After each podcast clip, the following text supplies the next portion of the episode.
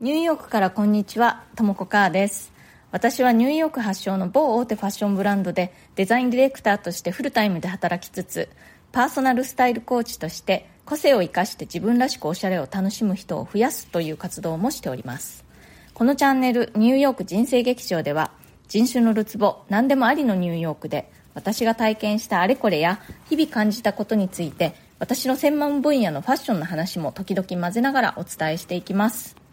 ニューヨークの自由でポジティブな空気感とともにちょっと元気が出る放送をお届けしたいと思ってやっております。それでは今日もよろしくお願いします。4月も半ばを過ぎてニューヨークねもうすっかり春っていう感じになってます。最近結構暖かい日が多くてですね最高気温20度超えみたいな日も時々あったりするんですよね。なんだか今年はとっても順調な4月っていう感じがしています。というのもニューヨークの4月ってね本当にあの大体毎年1回ぐらい雪が突然降ったりするんですよ。だから4月に入ってもまだまだちょっと油断ならないぞっていう感じでね、ちょっと暖かい日が続いても、またいつ急にぐっと寒い日がやってきて雪が降ったりとかしないとも限らないという感じでね、ちょっとこう警戒しながら過ごすんですけれども、今年はもうさすがにこのまま春、えー、夏っていく感じですね。例年のニューヨークの4月って本当にね、ちょっと油断ならない感じなので、冬物のお洋服をね、クリーニングに出したりとか、片付けるタイミングっていうのがね、なかなかこうちょっと様子を見ながらっていう感じなんですよね。私もまだまだね、冬物のコート、クリーニングに出したりしないでそのまま置いてあります。でももうさすがに大丈夫かな。私、ニューヨークに住むようになってつくづく改めて感じたのは日本の人ってその服装にねすごく季節感というのを大切にしてるなって思ったんですね。そろそろ春かなっていう感じになるとやっぱりみんなこぞってね春春めいた格好をするしコートもその春用のね軽いコートに変えたりして。でちょっと季節を先取りするような感じがこう、粋というかね、おしゃれっていう感じの感覚が日本にはあると思うんですよ。そもそも、着物和服からして、やっぱりこう、すごくこう、季節感っていうのがありますよね。柄一つとっても、その四季折々の花だったり、そういうね、季節特有の柄があって、そうじゃない時にね、そういうトンチンカンな柄を着るのは、やっぱりすごくこう、いけてないというかね、おしゃれのルールに反するみたいな感じがありますしね。あとは、その、着物自体の作りでも、冬に着るようなね、こう、裏のついたものから、だんだん暖かくなると一重の着物になって、で、夏場になってくると、ローとかシャーとかいったものを着るみたいな、ちゃんとしたそういう季節感を大切にしたルールみたいのがありますしね。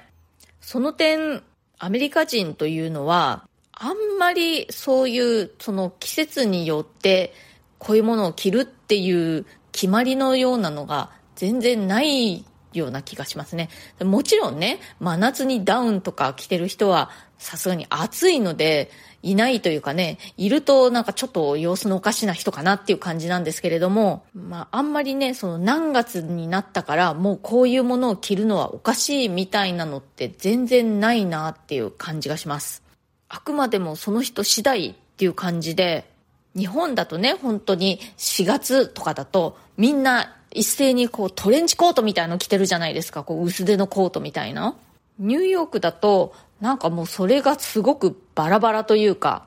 まあ、ダウンをまだ着てる人もいれば、デニムジャケットを着てる人もいれば、上着は着ない代わりに、結構厚手の冬めいたセーターを一番上に着てまあ、それで出かけているっていう人もいるし、かなりね、バラバラだなっていう感じがします。あとはアメリカってやっぱり移民の国なので、出身地の、出身国のその気候によって、暑さに強い、寒さに強いみたいなのが結構あるような感じするんですよ、見ていると。それでさらにこう、みんなの服装がばらけてくるという感じもしますね。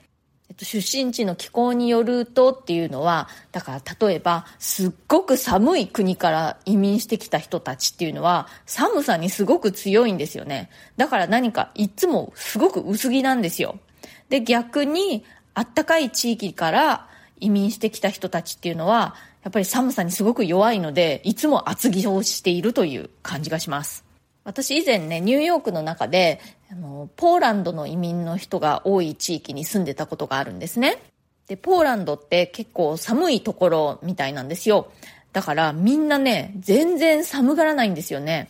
すっごい寒い氷点下の日も、ちょっと外にゴミ出すぐらいの距離だったら T シャツでみたいな感じでね、あの、外に出ているポーランド出身の人たちっていうのをよく見ました。いくらね、ちょっとそこまでって言っても、氷点下に T シャツはね、さすがに私には無理。まあそういう事情もあるので、本当にね、あの、道を歩いてる人をパッと見渡してみると、ダウンを着てる人と T シャツ着てる人が一緒に歩いてたりする、そんなニューヨークです。そんな感じで、日本みたいにね、こう季節感に外れた格好しちゃいけないっっていうようなその暗黙のルールみたいなのがないっていうのは、まあ、あの、楽ではありますね。でも、日本のそうやってね、季節感を大切にして、それをおしゃれの要素として年中楽しもうみたいな姿勢も、また、それはそれでいいなって思うんですよね。どっちがいいのかは、うん、わかんないですね。どちらにも良さがあると思いますね。まあ、それでもニューヨークは四季があるので、いろんなおしゃれを楽しめるっていうのは結構気に入ってますね。まあ、アメリカの地域によっては、まあ、年がら年中同じような気候っていう地域も結構あるわけで、まあ、私にとっては、ちょっとまあ、それだとファッション的には退屈かな。ニューヨークだと一応まあ四季があるので、まあ、すごく寒い時用の冬服も着ることができるし、真夏、まあ、日本の真夏みたいなね、その薄着もできるという。そういうところは気に入ってますね。まあでもニューヨークの四季って日本みたいにこう綺麗に4つバッチリこうそれぞれの季節が、まあ、比較的当分な感じであるっていう感じじゃないんですよね全然。まずまあ冬がものすごく長い。まあ、私の中ではもう10月から3月が冬っていう感じですね。で、春と秋は結構一瞬で、えー、特にね、秋がもう一瞬です。なんかなんなら2週間ぐらいしか秋ないんじゃないかなっていう感じですよ。秋はファッション的にすごく楽しめる時期なのでね、もうちょっと長く秋があるといいのになって思いますけどね、まあしょうがない。まあ、あとね、日本は四季がちゃんと当分にあるって言いましたけども、日本の中でもね、地域によってはそうじゃないっていうところもたくさんあるわけで、まあ、私が日本の場合はって言ってたのは、まあ、私がずっと住んでいたニューヨークに来る前ですね。東京のことっていう感じです。はい、えー、またコメントとかね質問とかいただいてますので、えー、ちょっとそれをご紹介したり、えー、お返事したいと思います、えー、まずは、えー、緊張は成長の証新しい環境で緊張しながら頑張っているあなたへという回にコメントくださいました。笹子さん。ともこさん、私は緊張した時は深い深呼吸飛び跳ねると良いと聞いて実践していました。それでも緊張するのですが、仁王立ちやら大丈夫も組み合わせてみようと思います。質問のお返事ありがとうございます。そうなんです。ジーンズに限らず足元のバランスが本当に難しいです。この足元の話もともこさんの動画で認識しました。スニーカーやスリッポンだけでなく、ジーンズに華奢な靴合わせもこの夏挑戦してみようと思います。またジーンズもトレンドがあるんですね。勉強になりました。ありがとうございました。ということで、笹子さんいつもありがとうございます。お、緊張した時の飛び跳ねは初めて聞きましたね。ちょっと私もやってみようかな。そう、そのね、放送の中では、あの、緊張した時にやるといいことっていうのをいくつか私がご紹介してね。まあ今ね、あの、新学年、新学期、新生活始まったばかりで緊張してる人も多いかなと思ったので、まあそういう話をしたんですけれども、やっぱりこれで思ったのは、緊張してるのって本当自分だけじゃないんですよね。みんな内心緊張しているっていうことを知るっていうことも一つ、ちょっとこう、安心材料みたいのになったりする気もしますね私も外から見てるとね全然緊張しない人に見えるらしいんですよでももうあの汗だくになってたりもするし内心本当にすごく緊張しているってことよくあるのでね周りの人がみんな緊張してないように見えても実はすっごく緊張してるってことはありますよ。それからこのあのスタイリングの話なんですけれどもそうあのね足元のバランスっていうのがすっごく大事なんですよね。どんなファッションでも。でその惜しいファッションの人ってねそこが惜しいっていうことが多々あります。他あのでトップスボトムスバッグとかいいんだけども足元で残念っていうことがねよくあるのでそこをね気をつけてもらうとぐっとおしゃれ度がアップしたりするんですよね、まあ、この話に関しては私が自分のウェブサイトで無料動画というのを配布していてその中でもうちょっとだけ詳しく説明しているのでもしよかったら www. myhappystyle.com えっと、カタカナでね、Google 検索で myhappystyle って入れてもらっても、多分私の、あの、ウェブサイト、かなり上の方に出ると思うので、ぜひそちらから入ってもらってですね、無料動画請求してみてください。あの、これ本当に完全無料で、これを請求したから、この後私に何か売りつけられるとかそういうことはないので、ご安心して、あのどうぞ請求してください。そう、そしてね、本当にジーンズこそ結構トレンドがあるんですよね。だから気をつけないと、あの、ちょっとね、一昔前感が出てしまったりします。笹子さん、いろいろね、やっぱりおしゃれはね、あの、トライエラーしてだんだん上手になるものなので、ぜひいろいろ試してみてください。それから変化になれるのには時間がかかるものですという回にコメントくださいました。てんてんさん、フィギュアスケートのように肌色、過去自身のスキンのカラーという意味のあれをつけるのはないんですか？そういえば三井不動産が管理している公共の公園が会社の近くにできたのですが、そこは温水が出ます。ということです。えー、てむてむさんありがとうございます。えっと、これはね、その、アメリカでの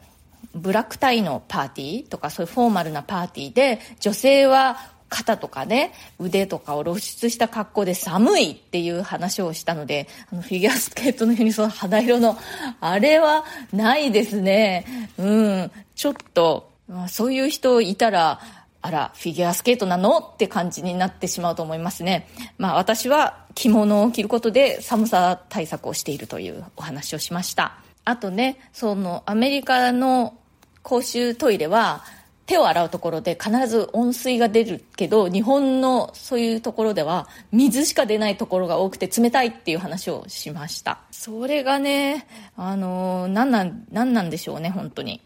いろいろと行き届かないアメリカなんですけれどもそういうところはなぜかあのちゃんとねあのお湯が出るんですよね。いろいろと不思議です。それから同じ回にコメントくださいました、えー、グリーンさん。はじめましていつも元気になる放送をありがとうございます。私は今子供と一緒に3年限定でトロントに住んでいます。トロントとニューヨークってとても近いので行く気満々だったのですが、コロナで行けず、今はアジアンヘイトやら地下鉄の事件やらが不安でなかなか思い切れません。夏には日本に戻ってしまうので、できれば一度くらいはと思っていますが、行けたらミュージカルを堪能してみたいと思っています。10歳男子と見るおすすめのミュージカルなどありましたら教えていただけると嬉しいです。ということで、グリーンさんありがとうございます。トロントですか？私もね、カナダ行ったことないんですよね。行きたいなと思ってるんですけれど、こんな近いのにね、近いゆえに、なんかこう、いつでも行けるような気がして行ってないっていう感じですかね。えっと、ミュージカルですけどね、10歳のお子さんと一緒だと、そうだな、あの、ディズニー系とかいいんじゃないですかね。例えば、えー、ライオンキングとか、今だとね、アラジンとか、あの、大人でも楽しめる内容なので、特にその子供っぽすぎるってことないと思いますし、いいんじゃないかな、わかりやすくて。あとは、ちょっとオフブロードウェイになってしまうんですけれども、ストンプとかね、あとはブルーマンショーとか、ああいうこう、ダンスというか、動きを中心としたもの、ストーリーというよりは、あの、音と動きで楽しむようなものっていうのもとっても楽しめると思いますね。これは本当年齢限らず。ただ今言ったそストンプもブルーマンショーもあの、オフブロードウェイでね、いわゆるブロードウェイのやっているあの劇場エリアではないところでやってるんですね。ちょっとダウンタウンの方でやっているので、あの、いわゆるニューヨークのブロードウェイの劇場エリアの雰囲気を楽しみたいのであれば、本当の、ブロードウェイミュージカルを見に行くのがいいかなと思いますけれども、両方見るっていうのもありかなと思いますよ。で、まあね、治安に関してなんですけれども、こればっかりはね、なんとも、うーん、まあ、今言ったその劇場のあるエリアだとかあとはそのダウンタウンでオフブロードウェイをやってるエリアとか普段だったらね全然、まあ、普段っていうかコロナ前だったら全然安全なところだったんですけれどもね、まあ、でも私も最近の劇場のあるエリアとか行って全然大丈夫でしたけどもあとはそういう観光客がね多そうなエリアっていうのは今は本当に警察がたくさん配置されていて逆に安全かもしれない駅もね、その大きい駅とかは警察がすっごくいっぱいいます。まあ、今回あったね、その、あの銃乱射事件っていうのも、ちょっと郊外の方なんですよね。だから警察が多分いなかったんだと思いますね、駅に。ね、ぜひ日本に帰られる前にね、にの近いですからね、ニューヨーク遊びに来てください。それから同じ回にコメントくださいました。リーさん。初めてコメントします。日本でゴミ箱は爆発物が仕掛ける可能性があると考えられているからかもしれないですね。ちなみにワンちゃんのゴミは水で流せる袋に包んで家に持ち帰ってトイレに流しています。ということで、リーさんありがとうございます。そう、あのー、ニューヨークはね、街中にすごくこのゴミ箱がいっぱいあって、ゴミが結構捨てるのが簡単だっていう話をしたんですよね。日本だと本当に駅だとかコンビニの前だとかにしかその外にゴミ箱ってあんまりないですよね。うん。で、あの、そういう外のゴミ箱にね、その、ワンちゃんの、あの、お散歩しててね、糞を、あの、ビニール袋にちゃんと包んでですけれども、捨てる人が結構たくさんいるんですよね、ニューヨークだと。で、日本の方は一体本当にどうしてるんだろう、逆にって思って、そういうお話をしたんですけれども、水で流せる袋っていうのがあるんですね、日本に。さすが。何それそんなのニューヨークにもあるんでしょうかなんか聞いたことないですね。うん、さすが日本ですね、こういうところは。今度一時帰国した時に見てみたい。うん。ありがとうございました。え、それからニューヨークのファッション業界で働く私の仕事についてざっくり解説という回にコメントくださいました。えもう一回、笹子さんですね。えー、ともこさん。いつも放送を楽しみに聞いています。私はテキスタイルのデザインを見るのが大好きで、よくイギリスや北欧のファブリックや小物を買い求めたりします。ファッション業界のテキスタイルデザインはまたそれとは違い、トレンドやコンセプトやらビジネス絡みの細かな要素や条件もありそうだなと想像しています。マーク・ジェイコブスや今もなお前線のファッションの業界で働いていらっしゃるとも子さんは憧れです。かっこいい。直近の地下鉄の事件でまだ気持ちが落ち着かない毎日かと思いますが、日本から応援しています。ということで、笹子さん、ありがとうございます。地下鉄の事件はね、おかげさまで犯人が逮捕されまして、まあ、人々はもう通常営業に戻ったっていう感じでタフなニューヨークであります。すいません。前のチャプターなんかもう10分になりそうだったので、そそくさとちょっと一旦切ってしまったんですけれども、え、笹子さん、テキスタイルがお好きということで、私も、まあ、職業柄というのもありますし、まあ、でもこの仕事に就く前からやっぱりテキスタイル好きでしたね。それこそ日本にまだ住んでいた頃から好きな柄の布地とか買い集めてましたね。で、何かいつか作ろうって思って買うんですけれども、結局作らないまま布地のストックだけが増えていってしまうというね。時々取り出してみては、うん、やっぱり好きだなって思ったりという。私の今やっているテキスタイルデザインというのは、あの、貞子さんのおっしゃる通り、すごくこう、まあ、商業的な中でね、作っているので、まあ、私が一人で勝手にこうしたいっていう感じで、そのアートみたいな感じで作るわけにはいかないんですけれども、それでもやっぱり私の味というか、まあ私がやってるんだなという雰囲気はにじみ出るなと思っています。私は今働いてるブランドに転職してくる前は、マーク・ジェイコブスというブランドで結構長いこと働いていたんですね。で、今のブランドで働くようになって、テキスタイルデザインのディレクションをしているわけなんですけれども、その転職してきたばかりの頃にね、マーク・ジェイコブスっぽすぎるなんていう批判を受けたこともありまして、社内でね。いや、そりゃ同じ人がやってるんだからしょうがないだろうなんて内心思いましたけれどもね。でも、その後は、あの、もっとマーク・ジェイコブスっぽい感じでやってくれなんていうオーダーも社内でね、あったりして、どっちなんだっていう。まあでも基本的には自分の色というのを大切に、大切にっていうかまあそこをベースにしてしかやっぱり仕事できないと思うんですけれども、それでもそのブランドの雰囲気というのに合わせてやっていこうっていうふうにはしています。今日はそろそろこんな感じで終わりにしたいと思います。今日はファッションにおける季節感っていうものについて、えー、アメリカと日本の違いということについてお話ししました。今日の放送が気に入ってくださったら、チャンネルのフォローや SNS でのシェアもぜひよろしくお願いします。それから質問やリクエスト、相談なども受け付けていますし、あとはコメントもね、あの、とてもいつも楽しみにしていて大歓迎ですので、ぜひお気軽に送ってください。あと、あの、私のプロフィールのところに質問できるリンク、あの、ウェブサイトのリンクがありますので、そちらをご利用くださっても OK です。そちらから送っていただくと、まあ、他の人には見られることなく私だけに届きますので、恥ずかしがり屋さんなどはそちらをご利用くださっても OK です。ニューヨークのことやファッションのこと、キャリアのこと、キャリアチェンジのこと、英語のこと、などなど、えー、私に何か聞いてみたいという方はですね、ぜひお気軽に送ってください。お返事はこの放送の中で随時していきます。今日も最後まで聞いてくださってありがとうございました。